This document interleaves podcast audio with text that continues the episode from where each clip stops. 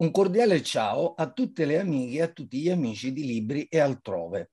Volete sapere chi è l'ospite di oggi? Una giovanissima scrittrice che ha scritto un romanzo d'esordio che ha sedotto i critici, ma soprattutto tantissimi lettori, me compreso. Il titolo, Ciò che nel silenzio non tace, ma del titolo parleremo dopo. Allora, avviamo questa chiacchierata amichevole porgendo un cordiale saluto a Martina. Buongiorno, buongiorno a tutti gli ascoltatori, lettrici e lettori e grazie Pippo per l'ospitalità. Grazie a te invece per la disponibilità. Ascolta Martina, io ho frugato un po' su internet per documentarmi e ho notato che c'è molto sul tuo romanzo, eh, dalla trama ai personaggi, insomma, ma mh, non ho trovato molte cose di te, tranne che nel risvolto della copertina dove c'è la tua laurea e c'è chi hai scritto questo romanzo d'esordio che è straordinariamente bello. Quindi la prima domanda è, posso chiederti chi è Martina e cosa fa nella vita di tutti i giorni? Che domanda insolita. Effettivamente non mi è ancora stata, non mi è ancora stata rivolta e ti ringrazio. In realtà forse c'è poco perché è poco sintetizzabile, perché sono un po' un, un intreccio di tante cose diverse che non necessariamente hanno dialogato e dialogano bene fra di loro. Um, io vengo, come scritto nel risvolto della copertina, da un percorso scientifico a livello universitario e sto prendendo l'abilitazione per la cattedra di scienze della vita e della terra alle scuole superiori. Quindi poi punto a diventare un, un insegnante di, di scienze.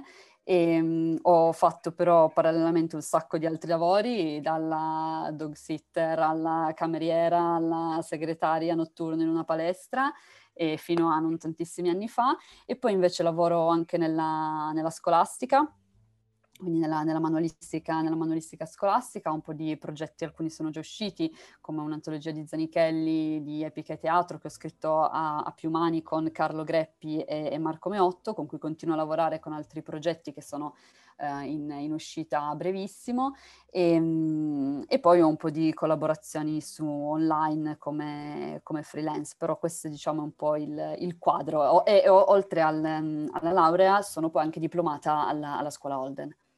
Bene, quindi io sono uscito dalla scuola e tu entri nella scuola. Mi fa piacere questo cambio. Eh, allora, visto questo percorso, eh, come approdi alla scrittura, e la tua, io sottolineo, è una scrittura di qualità, non è da scrivente, è proprio da scrittrice, facendo la giusta distinzione. Grazie mille del, del complimento. Io in realtà approdo alla scrittura e alla lettura quasi, quasi contemporaneamente da molto piccola, perché da che, da che ho ricordi, da quando, beh, prima in realtà ehm, la lettura ben prima della scrittura, perché ho avuto la fortuna di avere genitori e parenti che mi hanno sempre letto molto ad alta voce.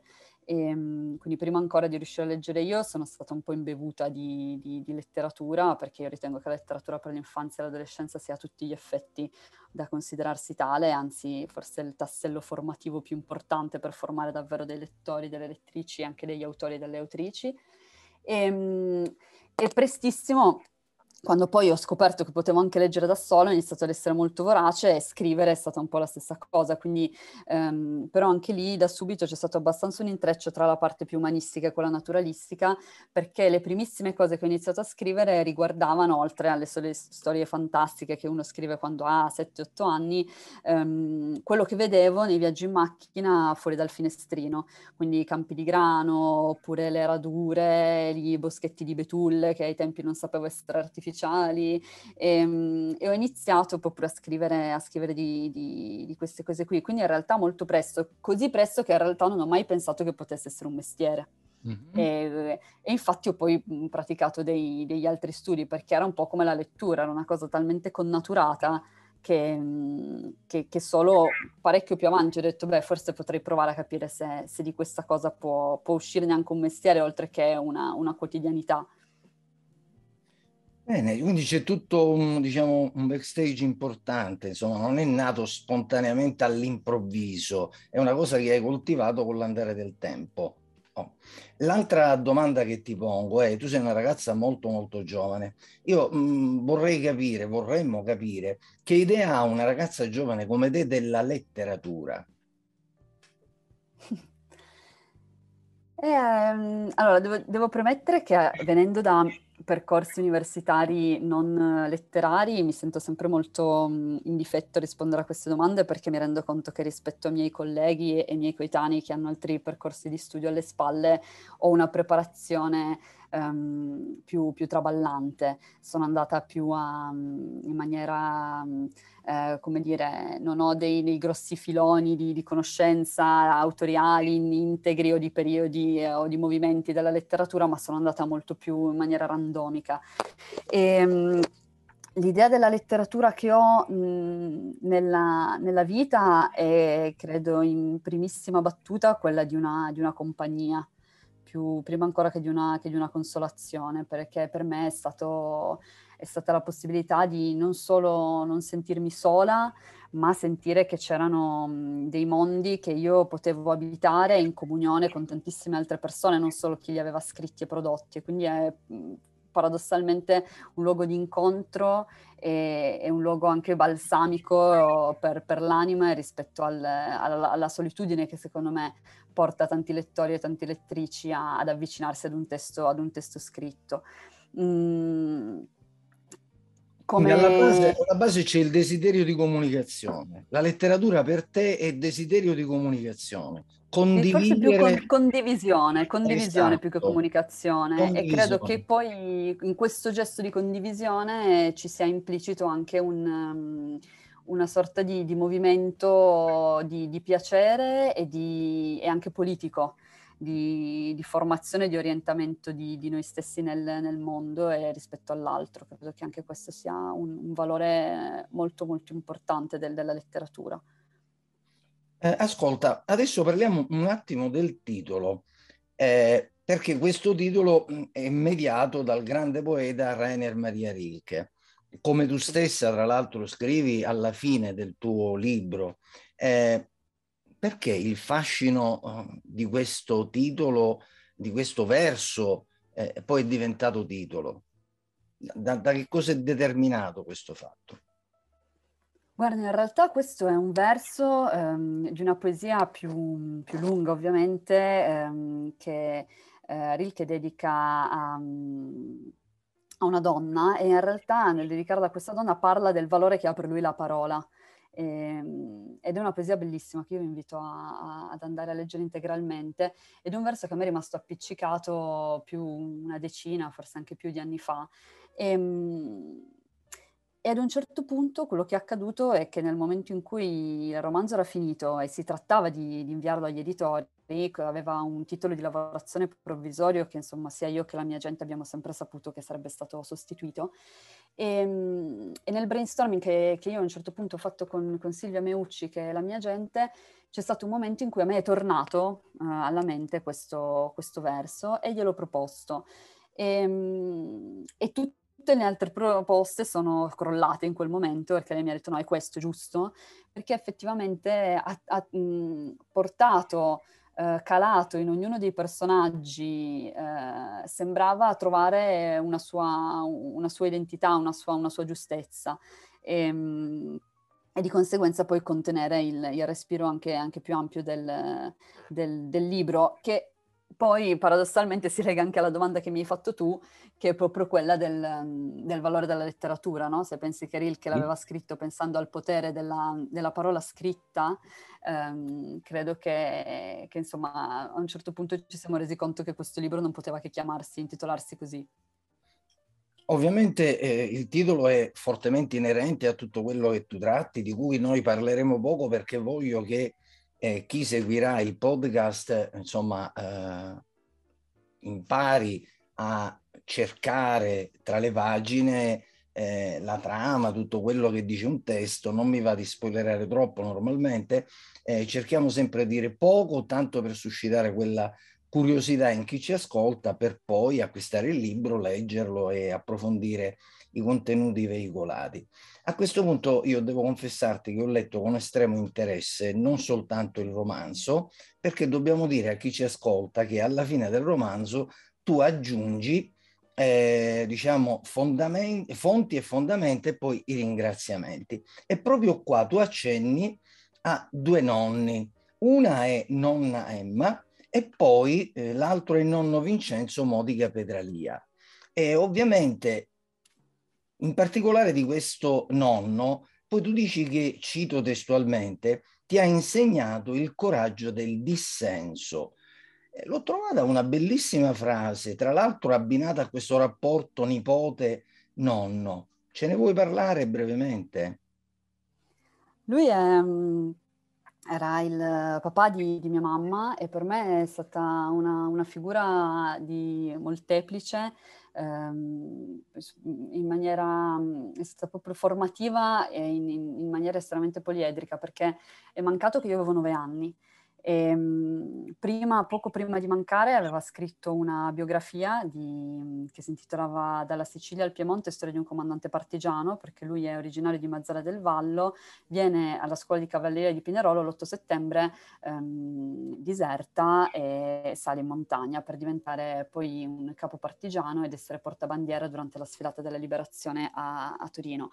E, Io ho questi ricordi di mio papà che mi leggeva le bozze di questa biografia la domenica mattina quando noi ci svegliavamo presto, ed invece mia sorella e mia mamma dormivano, e lui aveva questo, questo compito che gli era stato affidato da mio nonno, e mi leggeva questi pezzettini di, di, di biografia.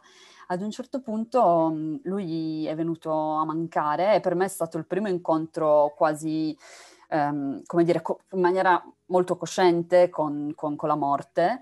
Ed è, stato un, ed è stato quindi anche molto formativo da quel punto di vista, perché poi io ho continuato negli anni in realtà un dialogo con questa, con questa figura che mi aveva lasciato tanto e, e, e, che, e che di me non, non, non sapeva più, no?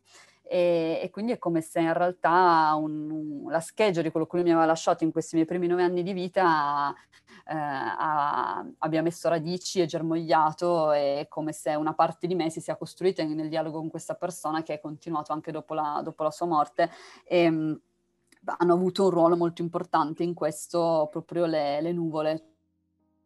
Cioè c'è stato un momento in cui, sempre in uno di questi viaggi in macchina, poco dopo um, la sua morte, um, ho iniziato a guardare le nuvole dal finestrino e, e, e a vedere che avevano delle forme, e a pensare che lui um, potesse star dando queste forme alle nuvole eh, per comunicare con me. E da lì è partito questo dialogo che poi io ri, ri, riprendo un pochino nel, nel rapporto che c'è tra, tra Giacomo e, e suo zio Gilberto nel libro. Bellissimo quello che hai detto, eh, lo dico anche come nonno, molto molto bello, eh, anche perché eh, insegnare il coraggio del dissenso oggi, io penso che tu l'abbia preso molto bene, perché tra l'altro scrivi un libro che in parte è una voce dissonante rispetto al panorama giovanile degli scrittori di oggi. Eh, infatti la prossima domanda proprio verte su questo, su questo aspetto. Bellissimo questo Eh, ricordo che tu hai tracciato rispetto al rapporto con, con tuo nonno, davvero molto toccante. Infatti l'altra domanda è proprio questa: il tuo romanzo dimostra che è frutto di uno studio storico minuzioso, eh, poi è uno studio molto serio e rigoroso, lo dico anche come insegnante di lettere che per tanti anni sono stato in cattedra e quindi ho insegnato anche storia oltre che latino e italiano.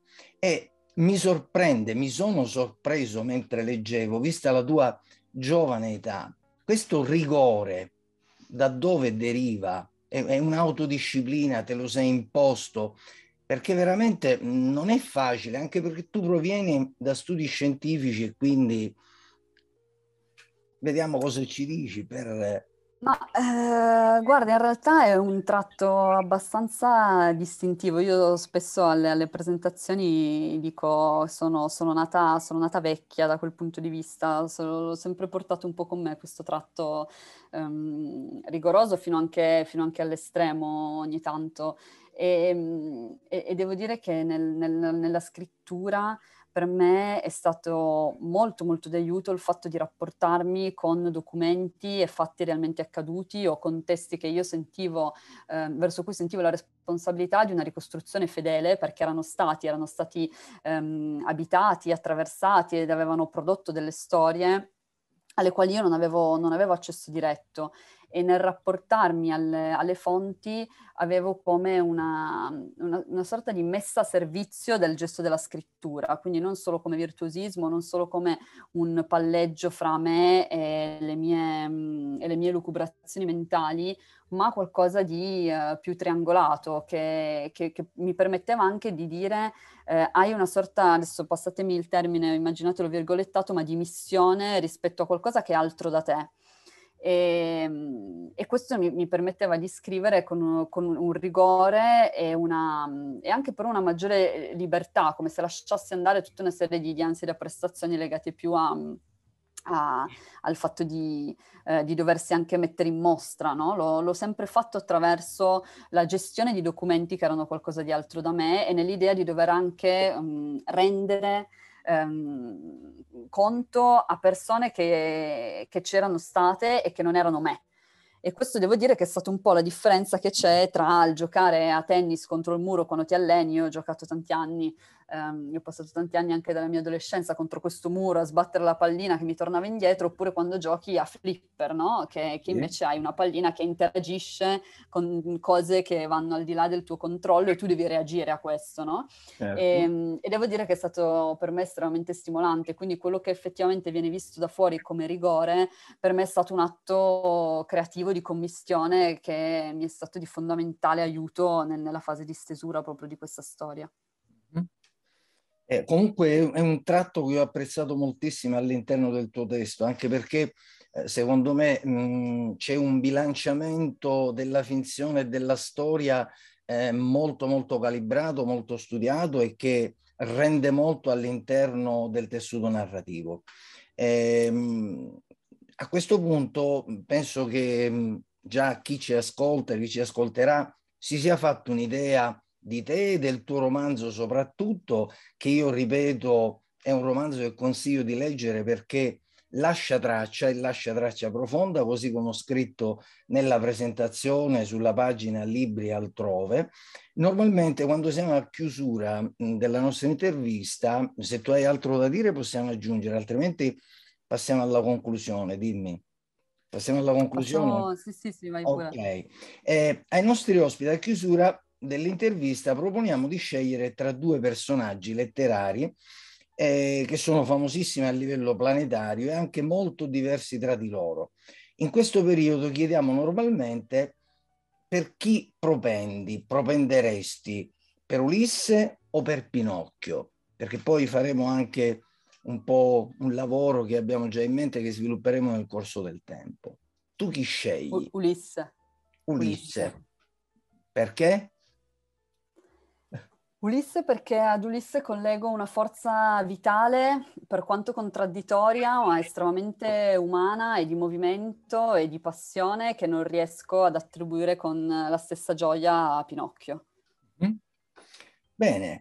Eh, devo dire che è stata un'intervista, almeno per me, eh, estremamente interessante. Poi confrontarsi con le giovani promesse del panorama letterario nazionale eh, penso che sia importante per chi legge, per chi insomma un po' sguazza all'interno della cultura. E dobbiamo dire, con dispiacere si deve concludere qui l'intervista perché abbiamo dei tempi ovviamente anche da rispettare. Eh, si conclude l'intervista con Martina Merletti. Io ti ringrazio prima di tutto a nome mio, soprattutto a nome di tutti gli amici di Libri Altrove, a cui do appuntamento alla prossima intervista. Ringrazio Francesco Vinci per la collaborazione e poi alla fine dico sempre un cordiale ciao da Pippo Lombardo a tutti i nostri amici e alla nostra gradita ospite. Puoi passare ai saluti? Prego. Grazie mille per averci ascoltati e buona lettura. Libri altrove per chi legge, ascolta, scrive e vive.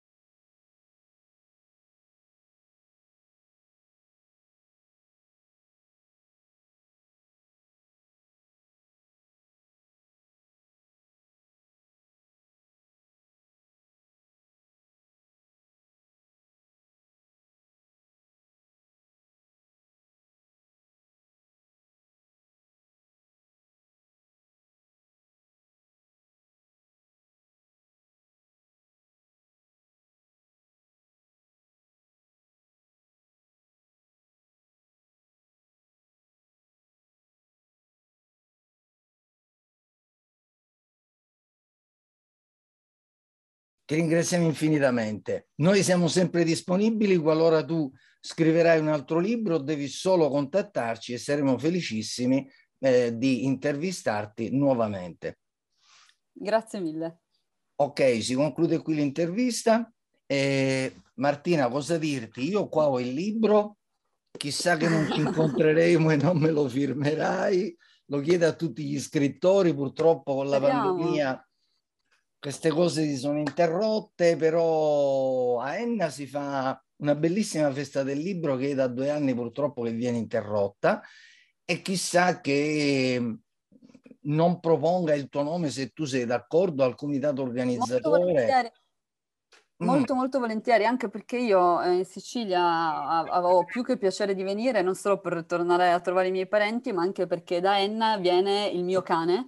E, e quindi ho in realtà una, una persona che si, è, che si è presa cura del mio cane per i suoi primi sei mesi di vita, che è anni che vorrei tornare a trovare, quindi sarebbe un'occasione per incrociare un sacco okay. di destini. Ok, allora in quel caso noi vi aspetteremo per fare un bellissimo, un bellissimo, eh, una bellissima video intervista con te, come abbiamo fatto con la Loiacono che è venuta a Enna, e subito eh, ci siamo premurati di fare appunto questa bellissima video intervista. Martina, io ti auguro tutto il bene di questo mondo, perché ritengo che tu te lo meriti.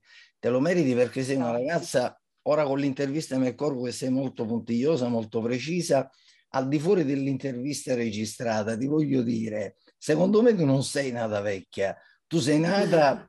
Eh, pronta a non farti omologare, che è diverso. Oggi la nostra società ci spinge all'omologazione, ad essere tutti giovani per forza, sorridenti. Se uno si ferma a pensare, ad avere pensieri profondi, ecco che subito viene catalogato come vecchio.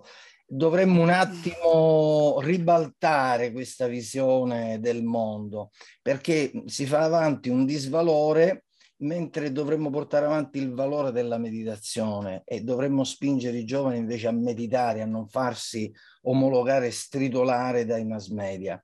Questo sarebbe veramente importante. Peccato che l'abbiamo detta di fuori dell'intervista, avremo modo eventualmente di tornare su queste cose.